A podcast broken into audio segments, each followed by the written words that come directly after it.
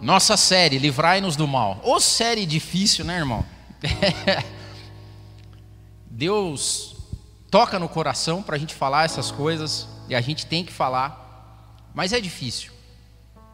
É difícil porque a gente tenta maquiar o mal, a gente tenta achar que o mal não é mal, para a gente conviver bem com o mal. Então, assim, se o mal não for tão mal assim, eu consigo conviver com ele numa boa, dou os meus migué ali e vou tentando levar. Só que, de novo, nós temos que cuidar com as astutas ciladas do nosso inimigo. O nosso inimigo não tem romantização, não tem brincadeira. O nosso inimigo quer nos matar, quer nos roubar, quer nos destruir da pior forma possível. Mas que essa não seja a nossa realidade. Hoje nós vamos falar sobre o mal da autojustificação, que é um mal que cresce ao longo do tempo. Gênesis capítulo 3, versículos 6 ao 13. História bem conhecida sobre aquele fatídico dia que o pecado entra no mundo, né?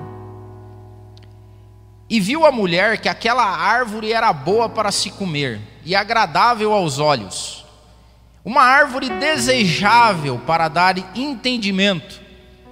Tomou do seu fruto e comeu, e deu também a seu marido, e ele comeu com ela. Então foram abertos os olhos de ambos, e conheceram que estavam nus, e cozeram folhas de figueira, e fizeram para si aventais. E ouviram a voz do Senhor Deus que passeava no jardim pela viração do dia, e esconderam-se, Adão e sua mulher, da presença do Senhor Deus entre as árvores do jardim. E chamou o Senhor Deus a Adão e disse-lhe: Onde estás? E ele disse: Ouvi a tua voz soar no jardim e temi, porque eu estava nu e me escondi. E Deus disse: Quem te mostrou que você estava nu? Comeste tu da árvore que te ordenei que não comesse? Então disse Adão: A mulher que me deste por companheira, ela me deu da árvore e eu comi. E disse o Senhor à mulher: Por que, que você fez isso? E a mulher disse: A serpente me enganou e eu comi. Essa semana, meditando sobre essa palavra, eu falei, cara, como é que é possível? As armadilhas e as pegadinhas do diabo são as mesmas desde que o mundo é mundo, e por que, que a gente continua caindo? Cara, por que, que a gente cai nas mesmas armadilhas e ciladas? É que na verdade, o diabo conhece o nosso coração e ele muda a isca. As pegadinhas são sempre as mesmas, mas o que muda é a isca. Ele conhece o intento do coração humano, ele sabe como o nosso coração se comporta e ele só vai mudando a isca. Um tempo atrás, eu e um grupo de amigos, a gente estava almoçando e a gente estava tirando sarro de uma pessoa que caiu num golpe. Hoje a galera toda, a gente cai em golpes, né? Mas ele estava falando um golpe bem besta, que era aquele golpe do bilhete premiado, sabe? Isso aí já existe há bom tempo que o cara não tem dinheiro, está com bilhete premiado e que não, não sabe. Cara, os caras vão lá e pagam. Eu falei assim, cara, como é que pode até hoje o cara comprar bilhete premiado? E daí ele, numa resposta bem jocosa, talvez ele assista porque ele acompanha a gente aqui do MAP, ele me deu uma resposta que meio jocosa e que eu carrego isso até hoje comigo. Ele falou assim: Del, mané, os mané raleia, raleia, mas não acaba. Sempre tem mané.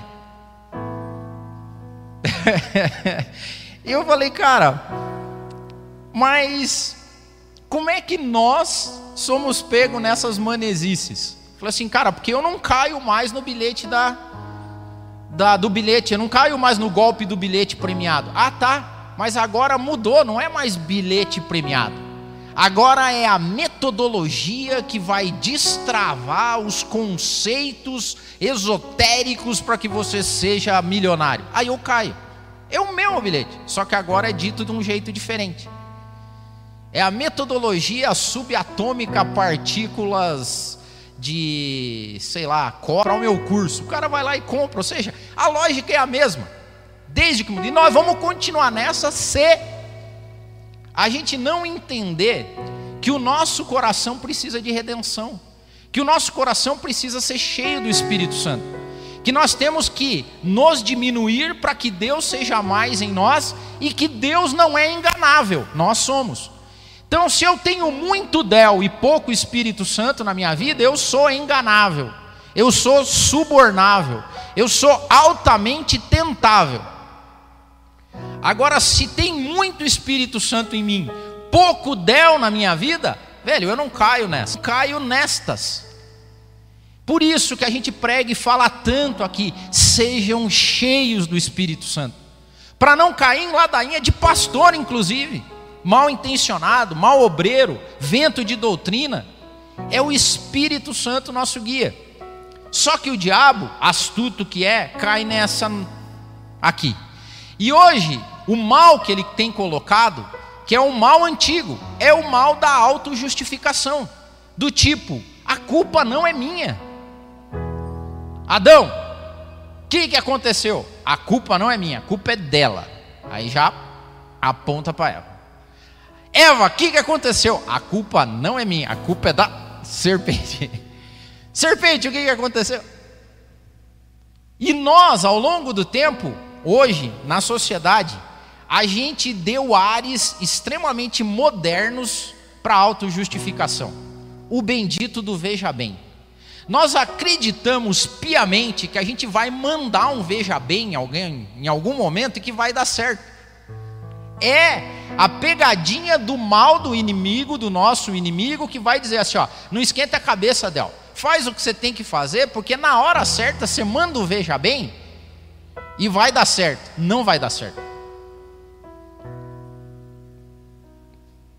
Algum momento alguém vai olhar para você, né? Em algum tribunal e vai falar assim: meteu essa do Veja Bem, então teve coragem de meter essa do Veja Bem aqui. Não vai rolar, velho.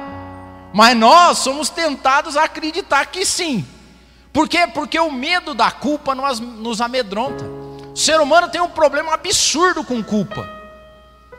A culpa causa, causa medo, causa tensão, nos pressiona. Então, assim, esse medo, na hora do. A gente mete o veja bem.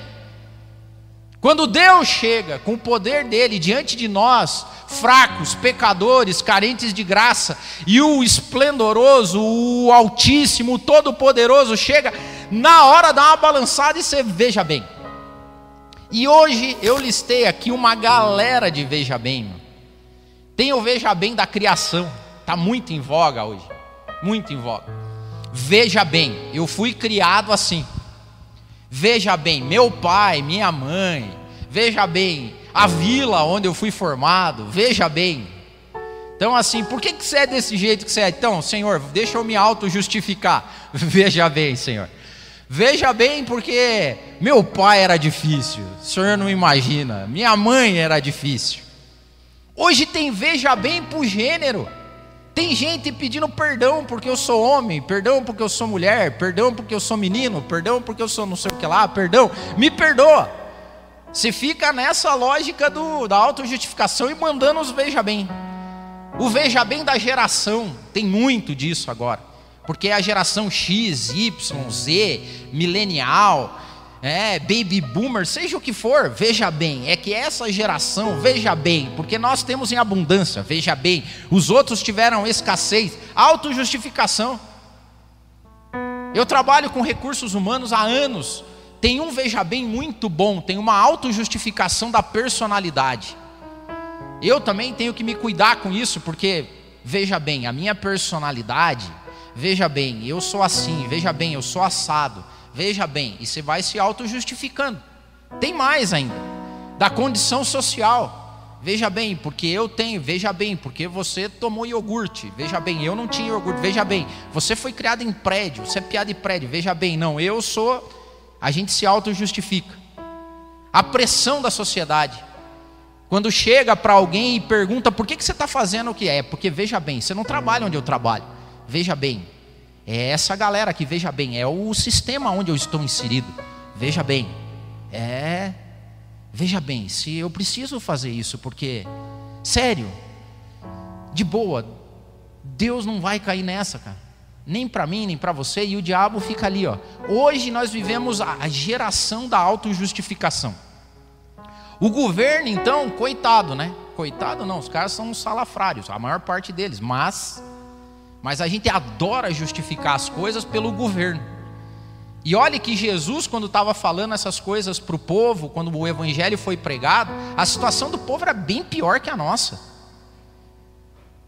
Era bem pior do que Bolsonaro, Lula, Ciro, seja o que for, Moro. Cara, a situação era péssima, terrível. Era uma colônia de Roma, esse povo. Eles apanhavam na rua. Um soldado romano chegava para você com a sacola dele e falava assim: carrega minha sacola aí. E você tinha que carregar. Estou com frio, me dá essa jaqueta aí. Você tinha que dar. A situação era essa. A carga de imposto e tributário era absurda, não sobrava nada para a galera, passavam fome. Então não dá para a gente auto, se auto-justificar, falar, veja bem, senhor, o preço da gasolina, o imposto de renda, minhas. Não dá para se auto-justificar. Mas o diabo cria essas lógicas. E nós, na nossa inocência, sei lá, a gente vai caindo nesse mal. Nesse mal que o cara, aqui ó, fala assim: não, mas você tem motivo para fazer isso. Sabe qual que é a última do diabo? Assim, ele chega para a gente e fala assim: não, mas você tem motivo para pecar. Vamos falar a verdade. Porque, ó, né? Fala a verdade aí. Todo mundo bota a culpa em alguém. Todo mundo se auto-justifica como se não, não partiu de mim, Senhor. E sabe o que, que ele quer no final das contas com essa estratégia maléfica da autojustificação, tirar de mim e de você a necessidade de redenção. Porque quando eu e você nos a gente se auto-justifica, a gente tira a redenção de Cristo da nossa vida. Porque para você alcançar a graça de Jesus Cristo, e é tudo isso que o inimigo quer, tirar Deus e Cristo da nossa vida, é ele dizer o seguinte: você não precisa de perdão, você não precisa de redenção. Por quê? Porque não foi culpa sua. Porque você chegou nesse estado miserável que você vive aí, por causa da tua criação, por causa das oportunidades que você não teve, por causa da tua condição social, porque a tua mulher não te dá atenção, porque teu marido não te dá atenção, porque isso, porque e ele fica, cara. Tantas vezes, e a gente vai vendo isso agora exacerbado na mídia social. Você já viu que em mídia social ninguém mais se desculpado. Por quê? Porque tem advogado bom e assessor de imprensa bom. E o diabo é um dos melhores advogados de defesa que você pode ter nesse mundo, nessa modernidade. Por quê? Porque ele jamais vai dizer que você é culpado. Ele vai ficar tentando se auto-justificar. O diabo é aquele que você chega para ele e fala assim: Não, mas eu fiz mesmo, eu fui. Ele fala assim: Não, que fez? Presta atenção, você não fez, não foi culpa sua. Por exemplo, veja tua mãe. Quer ver a autojustificação boa que tem hoje? A autojustificação de jogar a culpa na igreja, nos pastores antigos. Tem um monte de gente assim. Eu conheço, cara, muito, centenas. Sério, na casa das centenas. Sujeito vive uma vida desregrada, cara, não faz nada, dá tudo errado. Daí você vai falar, cara, vai lá no mapa. Ele falou assim: ah, cara, eu larguei mão de igreja. Por quê? Ah, porque o pastor lá da época que eu era criança não deixava eu jogar bola. Porque a gente não tinha televisão. Porque um dia eu pedi para cantar e o outro. Porque os músicos. Porque a vida. Porque tudo. Justificação boa essa aí. Chama, você assim, ah, eu já tô quase, agora vai meter essa mesmo, hein? É, meteu essa aí que a culpa de você viver do jeito que você vive é da igreja, é do pastor, é do tudo. É sério, meu? Meteu essa. Eu já estou assim, hashtag, meteu essa. Porque é uma autojustificação absurda e tem um monte de gente nessa. Por quê? Porque o diabo vai sempre dizer que você não é culpado. Ele vai tentar dizer assim: nós temos justificativa, Del. Sabe essa besteira que você fez aí? Sabe esses pecados que você comete? Tem justificativa tem justificativa. E a única forma de nós que somos cristãos vivermos a inteireza da graça de Deus é o contrário disso. é o contrário disso. Alguns anos atrás, eu acho que eu ministrei aqui no, no MAP uma, uma ministração com o título Meia Culpa.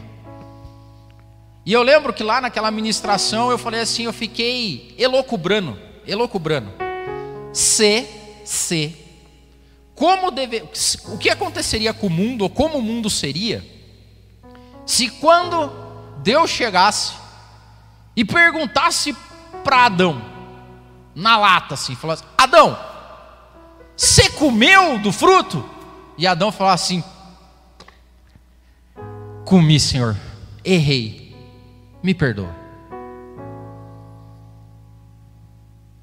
O que, que teria acontecido com o mundo se Adão não se auto-justificasse, mas ele gozando da mordomia de Deus, da confiança divina, tivesse simplesmente dito: Pequei, Senhor, perdão. Eu garanto que o mundo seria outro hoje, porque conhecendo a graça divina e o Deus que a gente tem, ele ia dizer: Está perdoado, filho, bora lá, vamos continuar. Mas não, ali começou um mal a se atuar, atuar no mundo que persegue a gente até hoje. Quando você lê os exemplos na Bíblia de autojustificação, eles enchem a Bíblia. Ninguém, qual a grande maioria dos personagens bíblicos, quando confrontados com o seu pecado, tentaram se justificar, se auto-justificar. Com exceção de um caso maravilhoso, que é o caso de Davi expresso no livro de 2 Samuel e no Salmo 32 e no Salmo 51. Quando Natan vai até Davi e expõe o pecado de Davi, do que Davi tinha feito, Davi tinha vários motivos para se auto-justificar. Davi tinha cometido adultério, tinha cometido traição, tinha cometido assassinato, tinha é, usado o cargo em benefício próprio. Davi tinha feito toda uma sorte de problemas e pecados. E quando Natan chega para ele, escrito em 2 Samuel 12, 13, conta toda a história, numa parábola que ele criou, e Davi se irou, falou: tem que matar esse cara, esse cara, isso, não sei o que lá. E daí Natan diz assim: Você é esse cara, Davi. Você pecou desse jeito. Quando confrontou Davi em 2 Samuel 12, 13, olha a resposta de Davi. Então disse Davi a Natã: Pequei contra o Senhor. Na lata. Pequei contra o Senhor. na lata. Não teve autojustificação. Davi podia ter jeito, é, mas veja bem, eu vou falar para você, a minha mulher não me dá atenção. Chamo ela para gente namorar, ela sempre está com dor de cabeça. Aí o que, que aconteceu? Chegou aqui no meu Facebook, no meu Instagram, uma menina e deu oi. Eu, barrigudo, careca, todo desengonçado, mas ela era uma gatinha. Oi. Eu, oi. Daí ela, oi sumido. Eu falei, não, não sou sumido. A gente começou a conversar, falar, veja bem, são coisas que acontecem. E a minha mulher, minha mulher já não me dá mais atenção. Tem N veja bens. Ele podia ter dito, não, mas eu já lutei tanto contra o Senhor, Deus não podia, não sei o que lá, tal. Não, velho, ele não deu nem nada, nada. Ele não jogou a culpa em ninguém e ele poderia, ele não fez como Saul fez, por exemplo, quando foi confrontado com o pecado dele, Saul deu um monte de migué. Não sei se vocês lembram da passagem, está em 1 Samuel. Deus deu ordem a Saul para guerrear com o povo e destruir tudo que eles tinham, não ficar com nada. Saul tem uma lista de veja bem. Veja bem, porque o pessoal veja bem, porque o momento, veja bem, porque a condição econômica, veja bem, porque a minha posição. Não, Natan chegou para Davi e falou: É você, Davi. Você é esse crápula aí que fez isso aí. E ele respondeu: Pequei contra o Senhor. E olhe só a resposta de Natan a Davi. Esse é você, Davi. Você é o pecador. Davi, pequei contra o Senhor. E disse Natã a Davi: Também o Senhor perdoou o teu pecado. Simples, velho. Qual é o tempo que Deus leva para perdoar alguém? O tempo da pessoa se arrepender. Ponto. Você não vai morrer, você vai pagar o preço do seu pecado, mas você não vai sair, a salvação está garantida, Deus continua com você. Pequei contra ti, Senhor, pequei contra o Senhor, Natan. Deus perdoou. Tão simples quanto. E isso tem um processo. E que nós, eu e você, para nos livrarmos desse mal da autojustificação, nós temos que tomar como exemplo isso. Primeira coisa,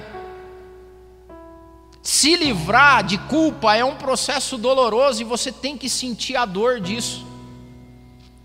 Cara, para nós que somos cristãos, lidar com o pecado é muito mais complicado do que para quem não é. Para nós dói e vai doer. Por quê? Porque se você tem o Espírito Santo na sua vida, pecar é ruim, velho. É gostoso na hora do pecado, mas depois causa um problemaço para você. E que bom que causa. Porque o cristão, que é cristão genuíno, cheio do Espírito Santo, ele não sabe pecar. Amém. Ele não se sente bem pecando. Sabe aquele cara que tenta pecar, mas não consegue? Você faz, não, daí você fica com cara de culpado, você fica com cara de pecador. A galera não sabe, mas você sabe, você sabe, entendeu? O pessoal não está nem aí. Então imagine que você vai fazer uma besteira, tá todo mundo fazendo. Você está no meio da galera, tá todo mundo, mas você tá com cara de culpado, os outros não. Que bênção isso! Porque é Espírito Santo, cara de culpado é uma bênção. Se você está andando com alguém, fazendo alguma coisa e não está se sentindo bem lá, Amém, glória a Deus, é o Espírito Santo, pouco talvez, de Espírito Santo que ainda resida na sua vida. Porque quem é ímpio não está nem aí, cara. O cara peca descaradamente, faz piadinha ainda. É, vou falar para minha mulher que eu vou pescar, mas vou pegar umas. E para ele é normal. Vai você falar isso. E que Deus não nos livre, mas vai você fazer isso.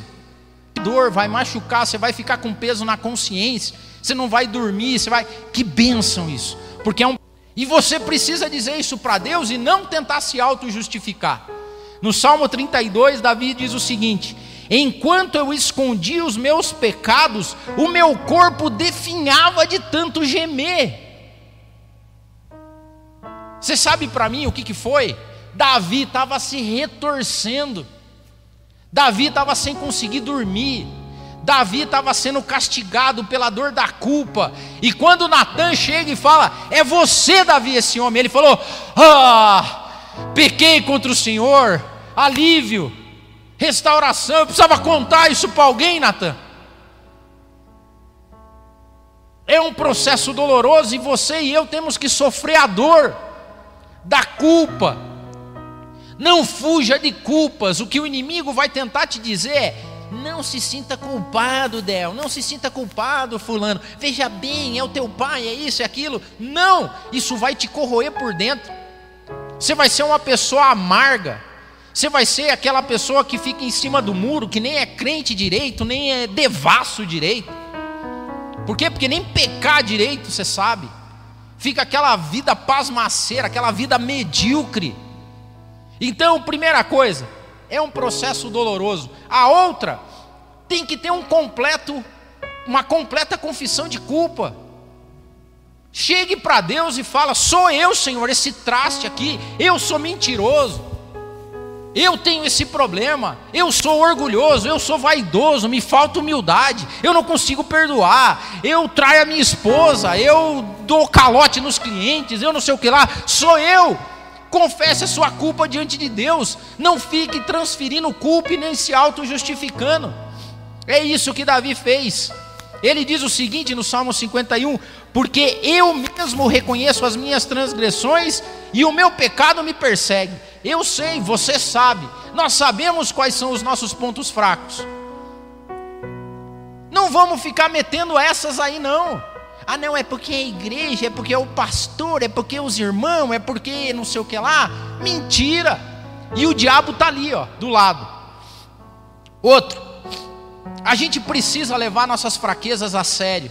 Não esconda as tuas fraquezas. Tenha amigos de fé, tenha irmãos, tenha sua esposa, seu esposo. Saber onde você é fraco é maravilhoso.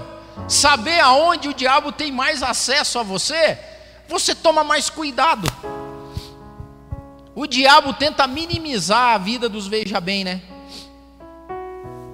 E é interessante porque o diabo coloca em nosso coração a ideia, a presunção. Olha o que, que o diabo faz. Ele coloca em nós a presunção de achar que a gente pode enrolar Deus. Porque a concupiscência dita na Bíblia é o seguinte, cara, você planeja o pecado antes. Você fica falando, ai, e se eu fizer tal coisa, hein? Ah, e se eu não sei o que lá? Aí na hora o Espírito fala, você está louco? Aí o diabo vem do outro lado e fala assim: não, mas veja bem, Deus é bom, vai lá, faz, porque olha só, veja a tua condição. Esse é o diabo falando. Veja a tua condição. Quem em sã consciência não daria razão para você? Vai lá, faz. E daí, quando Deus vier me pressionar, diabo, o que, que eu falo? Daí você mete um veja bem. E Deus é bom, Ele já vai te perdoar. Porque não é assim, Ele não falou que ia perdoar, Ele não é bom. E olha só, tadinho de você, coitadinho de você, coitadinha de você. Olha aí que beleza, vai lá. E daí você fala, ai, será que eu vou? Não, Deus. Aí eu vou orar. Daí você ora, Senhor, me livra, tal.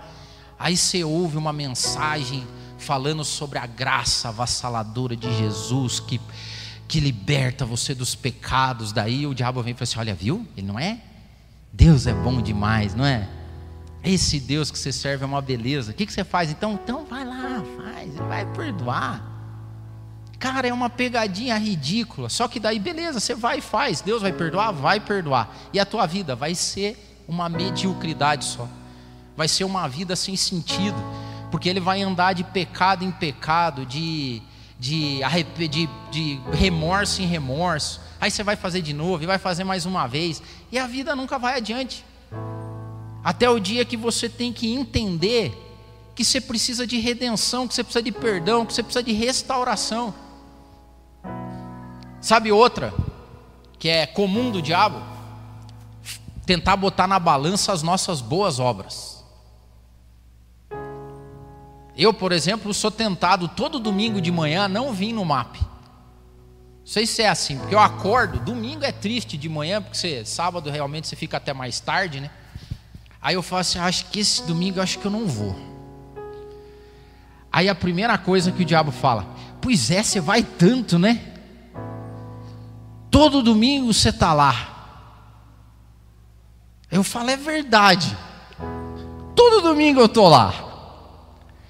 Então, acho que não precisa ir esse. Eu falo, é verdade, acho que não precisa esse. Acho que eu não vou nesse, porque todo domingo eu estou lá. Ele fala, é verdade. E daí você começa a entrar nessa pira. Eu não vou, porque todo domingo eu vou lá. Aí sabe qual que é a lógica do pecado? O inimigo chega assim, de bobão, assim, e fala assim: Ei, peca aí. Aí você fala: Não, já se viu pecar. Mas você nunca peca. Olha aí. Aí eu falo, você nunca peca, dá uma pecadinha. Deus é bom. Porque Deus vai olhar assim, vai falar assim, Del, olha só, que Deus que você serve. Deus vai falar assim: olha, você passou pela situação, você nunca peca. Daí você pecou aqui. Aí você vai falar: ô oh, Deus, eu nunca peco, foi só um pecadinho. Cara, é ridículo isso. O diabo trata a gente que nem uns infantil, uns bobo, uns idiota, e a gente cai nessa. O que, que você tem que fazer? Falar assim, ó. Quando eu chego assim, domingão, é sempre, cara, é todo domingo, orem por mim, todo domingo. Você vai no MAP, todo domingo, cara. Você vai no MAP hoje? É, hoje eu tenho que ir. Você vai todo domingo, né? É, eu vou. Hoje talvez fosse legal você não ia, porque você vai sempre, né? É, tal. Aí eu falo, sabe a hora? Eu falo assim, Senhor, perdão, eu sou uma piada de bom Deus, de boa. Eu sou uma piada, me perdoa. Eu sou falho. Eu preciso da tua graça e da tua redenção todo dia. Eu preciso do Senhor a todo momento. Não me deixe, Senhor. Não me deixe. Não me deixe abusar da tua graça. Não me deixe transformar a tua graça numa graça barata. Porque você sabe qual que é o objetivo final do inimigo? Lembra na conta? O inimigo vai criando essa autojustificação todo dia, todo tempo, todo mês, todo ano, até o tempo que você não precisa mais de Deus para se justificar. Você e o inimigo se resolvem. Você e o diabo dão conta da vida tua. Com esse ciclo de autojustificação, Deus vai diminuindo dentro de você. O Espírito Santo vai ficando pequenininho e você vai ficando grandão, porque você tem as explicações, você tem os veja bem. Até o momento que não tem mais Deus na tua vida, e daí Deus não participa mais dessa conversa. Esse é o ponto. Porque em 51, no Salmo 51, no Salmo 32, em Samuel, era a única preocupação de Davi. O profeta Natan chegou e falou assim: "É esse, é você esse homem Davi?" E ele com toda a dor, com todos os problemas, falou: "Eu pequei contra o Senhor." E Natan disse o seguinte: "E Deus te perdoou, você não vai morrer." Mas a oração de Davi foi a seguinte: "Não tira de mim o teu espírito."